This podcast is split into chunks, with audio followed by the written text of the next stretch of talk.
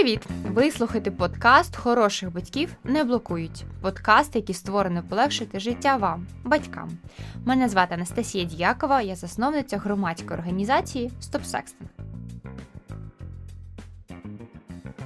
Щаслива сім'я фотографується на прогулянці, 7-річна і 9-річна доньки обіймають тата, а мама тримає на руках немовля. Розгадайте загадку, чиє обличчя заховали за смайликом батьки? Ну, я думаю, що для української реальності частіше за все це було б немовля. Але насправді сховане обличчя двох старших доньок. Я щойно описала вам недавню публікацію засновника компанії Meta Марка Цукерберга. Але навіщо він це зробив? Невже якесь одне необдумано опубліковане фото дитини може зіпсувати її життя? Можете ви запитати. Але насправді в тому є правда. Наступні півгодини ми будемо розбиратися з тим, яких помилок цифрового життя можуть допуститися батьки. Зовсім того часто не підозрюючи і не бажаючи. Мабуть, це одна з найскладніших тем, тому що визнавати свої помилки, а ще й дорослим, батькам завжди дуже непросто. Але якщо знати про усі ризики завчасно, цих помилок можна буде себе вберегти. Отож, готові дізнаватися, що таке цифровий слід, шерінг і соцмережевий етикет? Коли треба починати питати дозволу у дитини перед тим, як опублікувати її фото в соцмережах, та які саме фото не можна публікувати за жодних обставин. І врешті також сьогодні ми поговоримо про те, чого так боїться Цукерберг, що закрив він обличчя своїх доньок смайликами, і чи можемо ми публікувати фото своїх дітей. Сьогодні про тему того, яких помилок можуть батьки допуститися щодо своїх дітей в інтернеті, ми будемо говорити з нашою неймовірною гостю, з якою ми вже бачилися в першій серії. Катерина, можете, будь ласка, розказати декілька слов про себе ще раз для наших нових гостей? Я дитячий сімейний психолог, президентка Асоціації дитячих аналітичних психологів. Сьогодні нашу розмову я хотіла би почати з історії Євгенії Нечипуренко. Євгенія – акторка. Зараз вона виховує доньку, якій нещодавно виповнився рік. Дівчинка з самого малку присутня в публікаціях своєї мами. Тож Євгенію хвилює безпека доньки. І давайте послухаємо, з чим вони зіткнулися і що би ми могли їм порадити. Добрий день, мене звати Євгенія, я акторка. Насправді, перше фото я зробила там з пологового, там не видно Кіриного обличчя. Але просто я її там тримаю на руках, там силует видно. І після цього я могла запостити там одне фото з боку. Тобто я не хотіла показувати ні обличчя, ні як вона виглядає, тому що це нова людина, вона тільки народилася, і це було дуже інтимно, мені не хотілося зі світом ще нею ділитися. Можна сказати, я в сторіс почала показувати Кіру десь через 3 місяці. Коли вона вже підросла більше, я відчула, що я готова, і то я пам'ятаю, коли я перший раз виставила сторіс з нею, в мене було таке трепетне відчуття, може не треба її показувати, а може там, навіть я не думала про якісь погані речі, мені просто не хотілося цю солодку булочку ні з ким розділити, крім своїх рідних. От і через 3 місяці я почала так з одної сторіс, потім другої, третьої, як вона підросла. І ще тоді я відчула, чи правильно я роблю. Але я розумію, чим старше вона стає, вона особистість. І я маю її запитувати, чи можна там викладати її. Це ж її світ, її емоції, оцей сяйво в очах. Це тільки її особисте. І вона ділиться це зі мною, тому що я її мама. Вона відчуває безпеку всім дуже щиро. Але я розумію, що світ, вибачте, жорстокий, є жорстокі люди, це не можна нікуди діти. І в мене полягає питання, з якого віку мені треба якось обмежити пости з нею, щоб не наражати її на якусь небезпеку. Тому що я знаю, що з соцмережі можна відслідкувати, де ти живеш, ті твої паспортні дані, це номер телефону, це все дуже легко зробити. Катерина, ну насправді не можна не погодитися з нашою героїнею. Так. Коли ми публікуємо щось в соцмережах, ми маємо бути готовими, що це стає доступно для кожного другого жителя планети, бо саме стільки зараз акаунтів є в соціальних мережах. Але разом із тим батьки зараз діляться ледь ви не кожною миттю своєї дитини від перших кроків до випускного вечора. І от згідно статистики, у середньому до 13 тільки років, це підлітковий вік, діти мають опублікованих про себе 1300 фотографій і відеозаписів в соціальних мережах. Це приблизно по 1000 на кожний рік їх життя, да, за 13 років. І вже навіть створили такий термін, як шерентінг. Це перентінг і шерінг, тобто батьківство і ділитися, про те, коли батьки діляться онлайн, да, інформацією про своїх дітей. Пані Катерина, як ви вважаєте, чи це є безпечним, чи батьки можуть нашкодити своїм дітям такими діями? І, можливо, ви зможете також відповісти на питання нашої героїні. Чи можна малючками, да, фото ділитися, а там, наприклад, з молодшої школи вже краще не ділитися або взагалі не ділитися?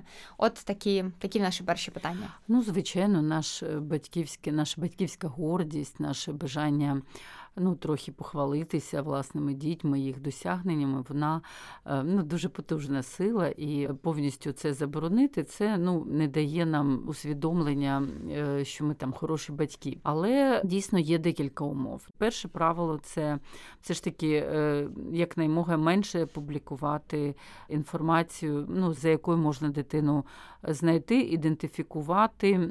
Там, наприклад, школу, садочок, якісь об'єкти, які знаходяться поряд.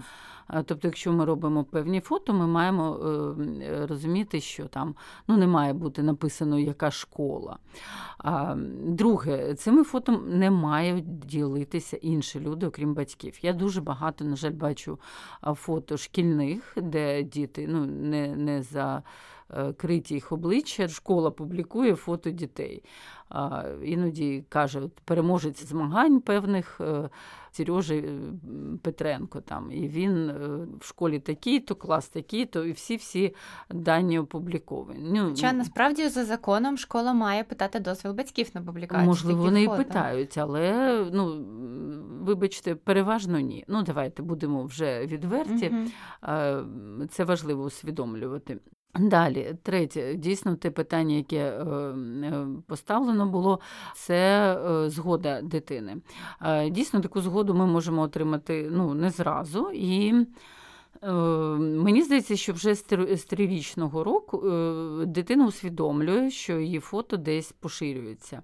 І вона може соромитися певних фото. Іноді нам неприємно, коли хтось публікує наші фото, якщо ми там стоїмо з роззявленим ротом. А нам діти такі міленькі, такі прикольні, там зівнув, там позіхнув, чи на горщику сидить. Така мила для нас батьків картинка, яка, на жаль, потім може спричинити дуже багато хейту вже дорослій людині. Нам здається, що діти повільно ростуть, але вони ростуть дуже швидко, і вже коли дитина доросла, ця фотка десь спливає і може спричинити якихось репутаційних втрат вже цій людині.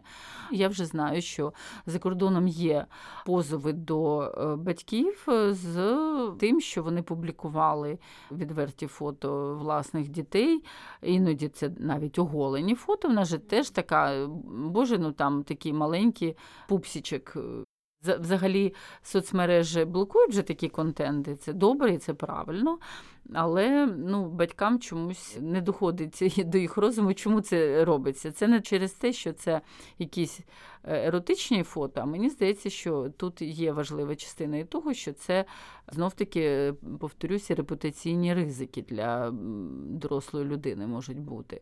Далі про запитати.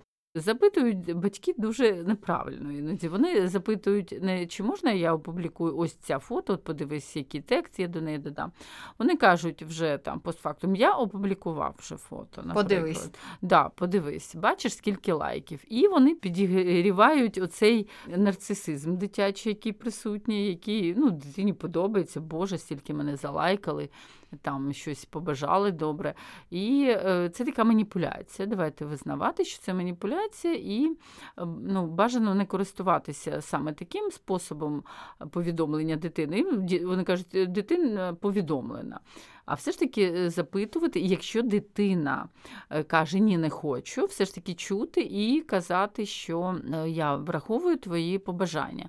Тому що іноді батьки протискають свою думку, вони тиснуть на дитину, вони вимагають у неї привілей публікувати фото. Це не дуже добре, тому що дитина розуміє, що вона не вільна обирати контент, який має бути доступний людям. Тут я, певно, додала би декілька моментів.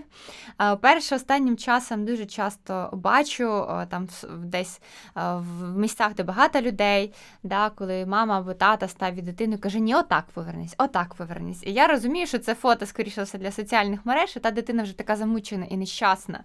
І вона вже не рада не тої виставки, на тому концерту, куди вони прийшли. Ну і мені б дуже хотілося, щоб батьки все ж таки, коли вони проводять час разом з дитиною, то оцей час був пріоритетом, а не той контент, який під час того часу разом буде створений для соціальних мереж.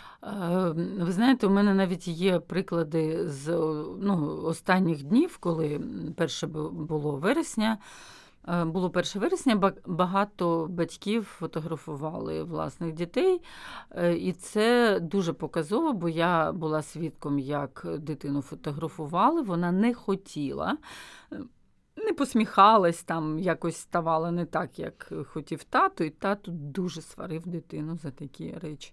Це було настільки, на мій погляд, жахливо. Я не маю звичку втручатися в сімейні конфлікти, якщо люди не звернулися до мене. Тому намагаюся не робити певних зауважень, але от в цьому випадку мені дуже хотілося сказати, відчепіться від дитини, бо дитина вже ридала, а тато не міг заспокоїтися, все хотів її поставити в якусь чемну позу, щоб вона була так, як він хоче її бачити, саме на цьому фото. І це дуже, некорисно для дитини, тому що вона розуміє, що її не люблять такою, якою вона є, такою природньою, що вона має бути якоюсь постановочною, стандартною. Знаєте, такою, навіть не стандартною, а такою, як хочуть бачити її батьки. Дуже цінно, насправді, ці зауваження. І я би, певно, ще хотіла згадати, ви казали про те, в якому виді дитину ми фотографуємо.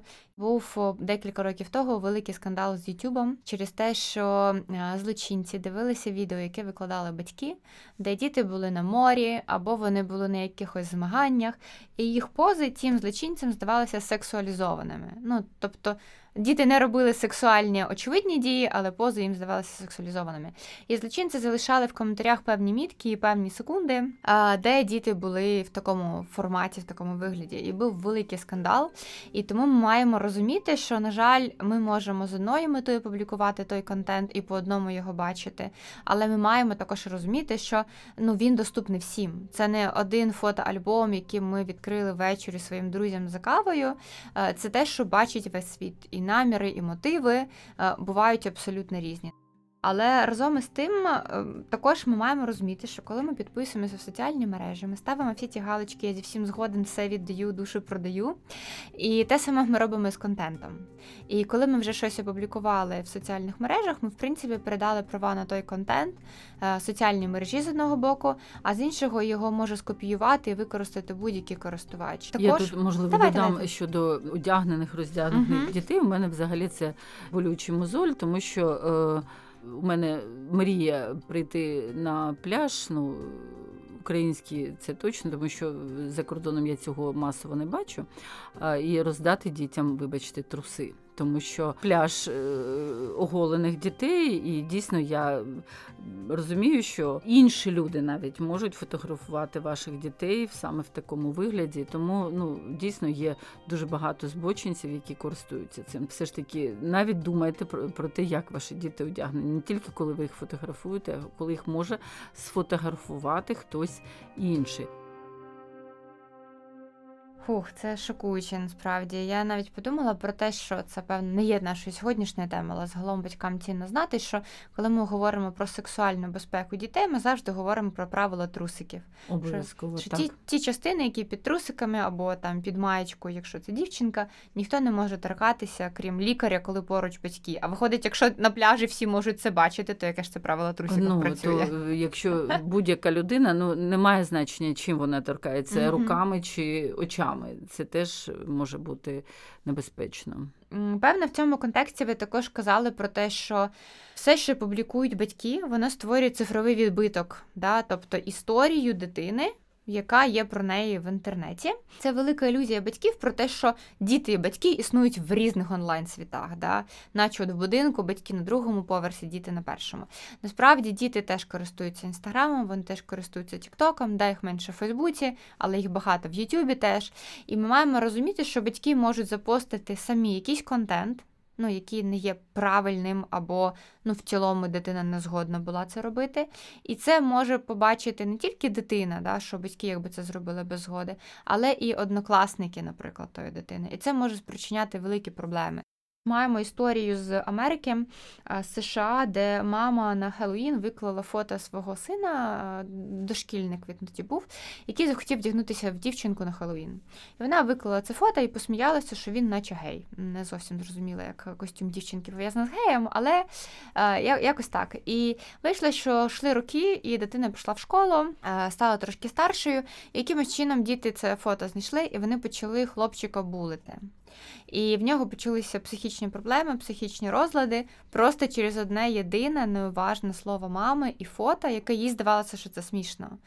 І я так розумію, що з дітьми, от ви казали, там від 3 років, да, може там молодша школа, трошки вже зрозуміліше, бо ми розуміємо, які фото точно не можна викладати, і що ми в них можемо попитати згоду. Але як бути з тими дітьми, які ще не можуть усвідомлено ніякої згоди нам дати? Чи можна взагалі такі фото публікувати, якщо там дитина одягнена, вона причесана?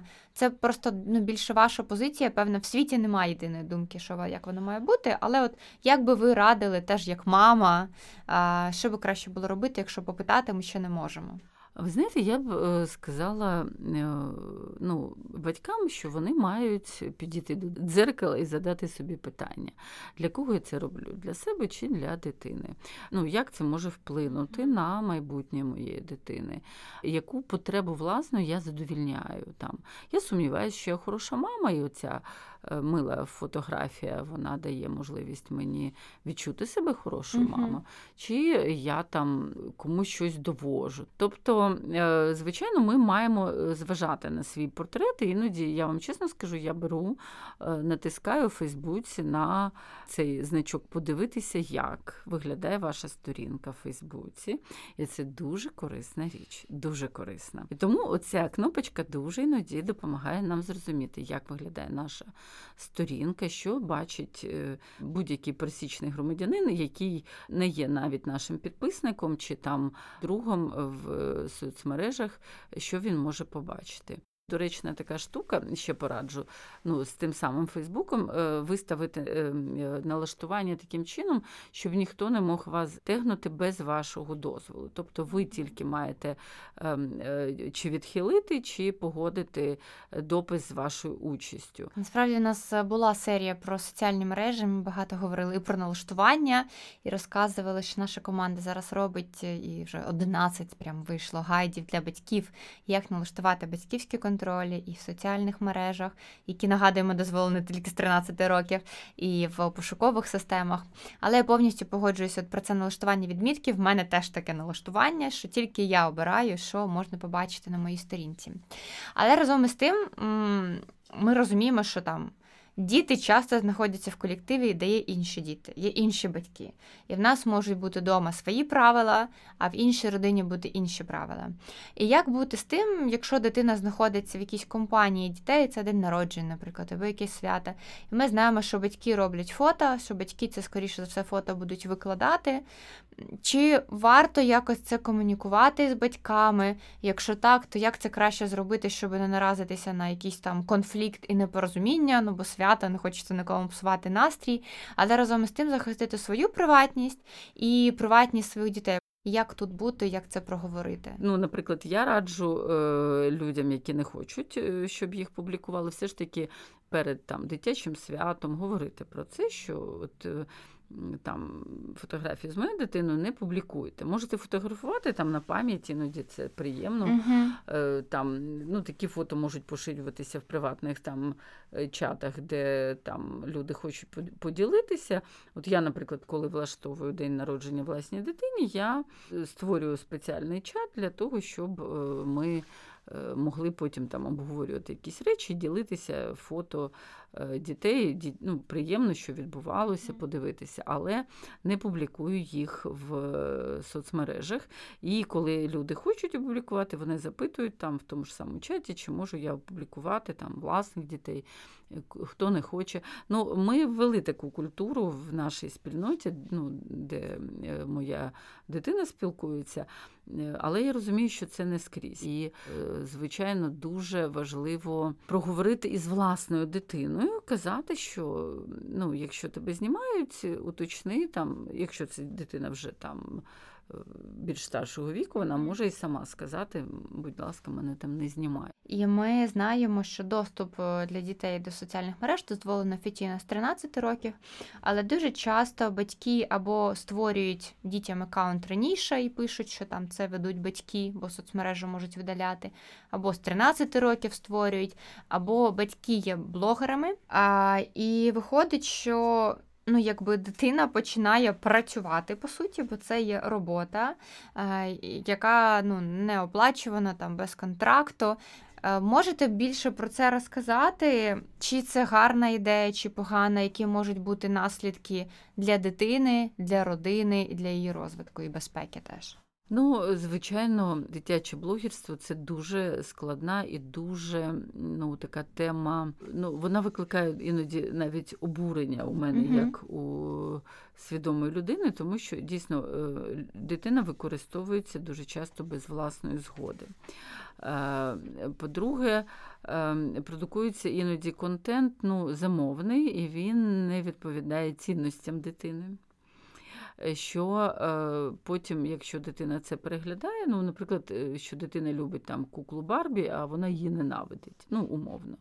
І це, ну, таке хибне враження про себе, тому що дитина ж теж може переглядати цей контент. І потім, ну, вважати, що, ну, чи її обдурили, якщо вона більш розумна, чи вважати, що дійсно я люблю Барбі, хоча не любить. І виходить такий внутрішній когнітивний дисонанс. Якщо вже так відбувається, я все ж таки радила домовитися з дитиною, дійсно зробити з нею, ну, угоду про те, що вона робить це, як будь-яка людина, за певні там гроші, чи вона може їх витрачати, чи заощаджувати собі там кудись зараз можна завести картку дитині, і там вона, можливо, скористається її там пізніше, коли підросте.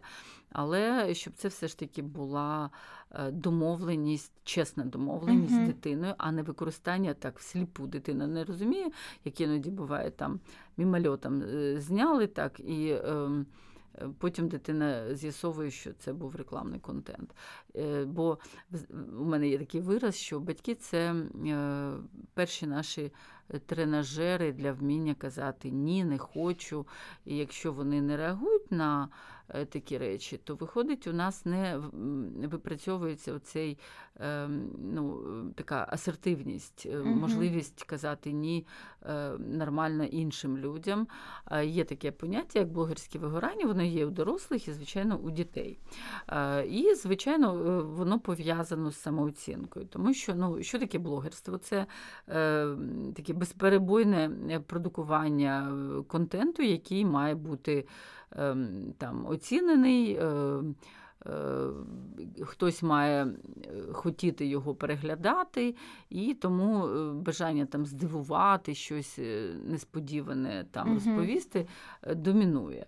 Продукувати такий контент дуже складно. От якщо це дитина, вона впадає в відчай і дуже часто може знецінити себе, знецінити всі свої зусилля, знижується автоматично самооцінка, і це впливає вже на мотивацію загальну. сторону, не тільки на блогерську, а й взагалі дитина може казати, я взагалі нічого не варта, там, чи я там, ну, там, некрасивий, там, некрасива. Ну, якісь починаються самозвинувачення, іноді це виглядає навіть як така аутоагресія, направлена на себе. Це, можливо, і, ну, така вербальна агресія, може бути навіть агресія, направлена на тіло, наприклад, бажання там схуднути, чи якось своє тіло змінити, прикрасити, зробити якісь пластичні операції, тому що людина думає, що там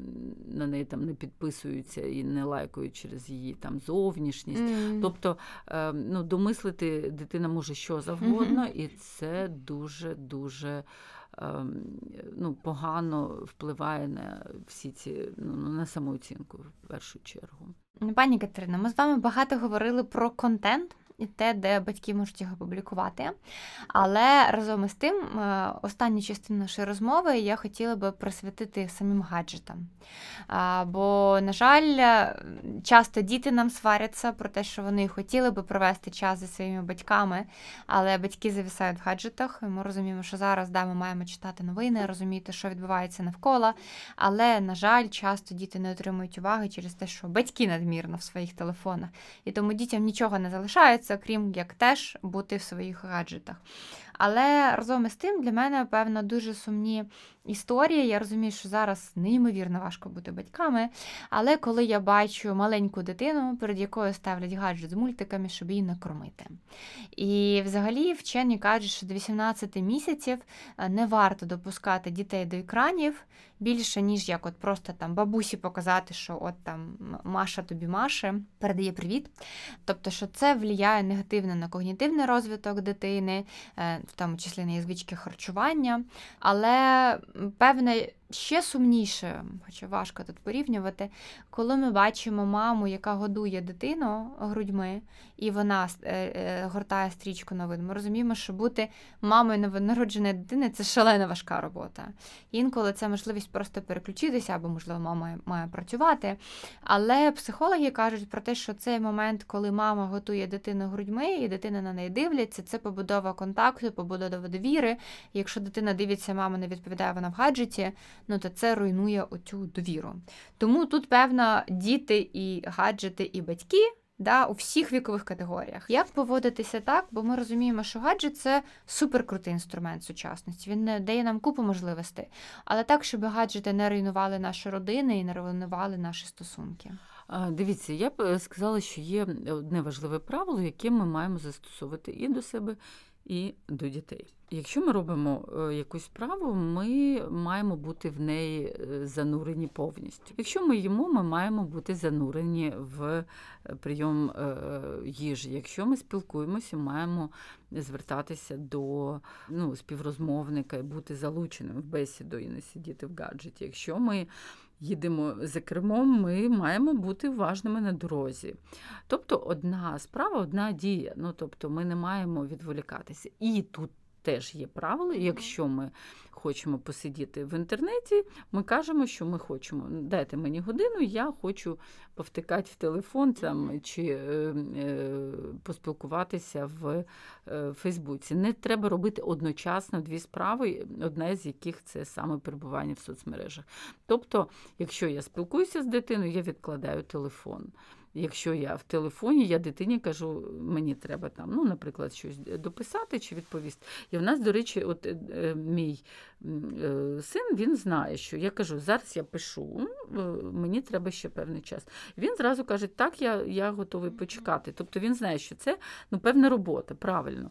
Але я не буду робити одночасно з ним цю роботу. Тобто я спілкуюся окремо з ним, телефон тоді відкладаю. До речі, теж у мене нещодавно прийшла дитина на прийом до мене, каже, чому у вас немає вайфаю в кабінеті?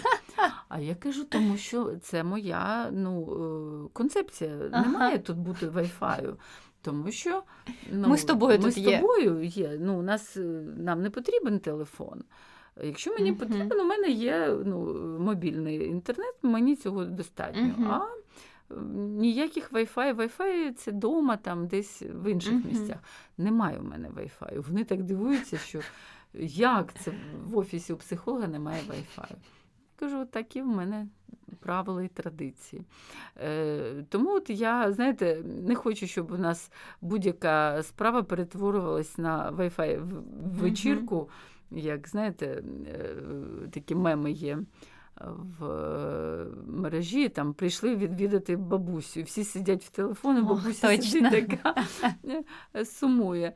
Тому, якщо ми прийшли відвідати бабусю, ми з бабусею. Якщо ми прийшли подивитися фільм, ми дивимося фільм, театр. Тобто от одна справа в один період часу. Дуже вам дякую, дуже цікава, приємна розмова, і сподіваюся, що батьки використають багато ідей з нашого сьогоднішнього спілкування.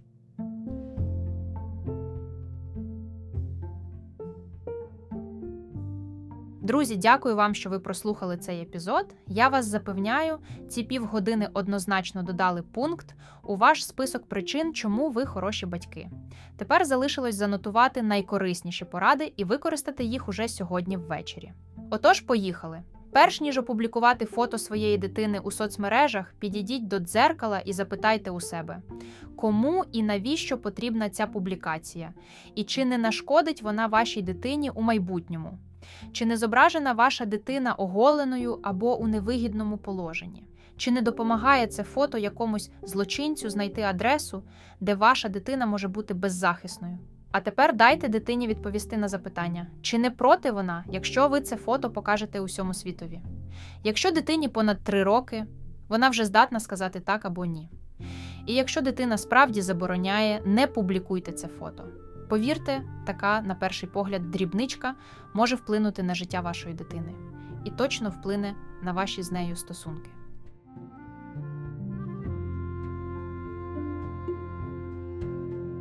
Навчіть дитину забороняти себе фотографувати під час свят і інших масових заходів. Якщо ви не хочете, щоб її зображення було на груповому фото, завчасно попередьте про це інших батьків або вчителів. Ні. Це не грубо, це питання особистих кордонів. Налаштуйте соцмережі так, щоб вас і ваших дітей не могли тегати на інших фото без вашої згоди. Якщо берете на себе відповідальність і заводите дитині сторінку в соцмережах до 13 років, контролюйте переписку та контент, який дитина споживає. Додатки батьківського контролю допоможуть вам у цьому. Ну і насамкінець. Заведіть власну корисну звичку не більше однієї справи одночасно. Відведіть час для новин і соцмереж і не поєднуйте його з обідом і спілкуванням з дитиною.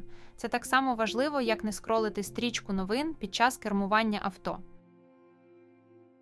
Це був подкаст «Хороших батьків не блокують», створений у співпраці зі студією подкастів The Ukrainians Media. Дякуємо, що були з нами. Почуємося вже зовсім скоро.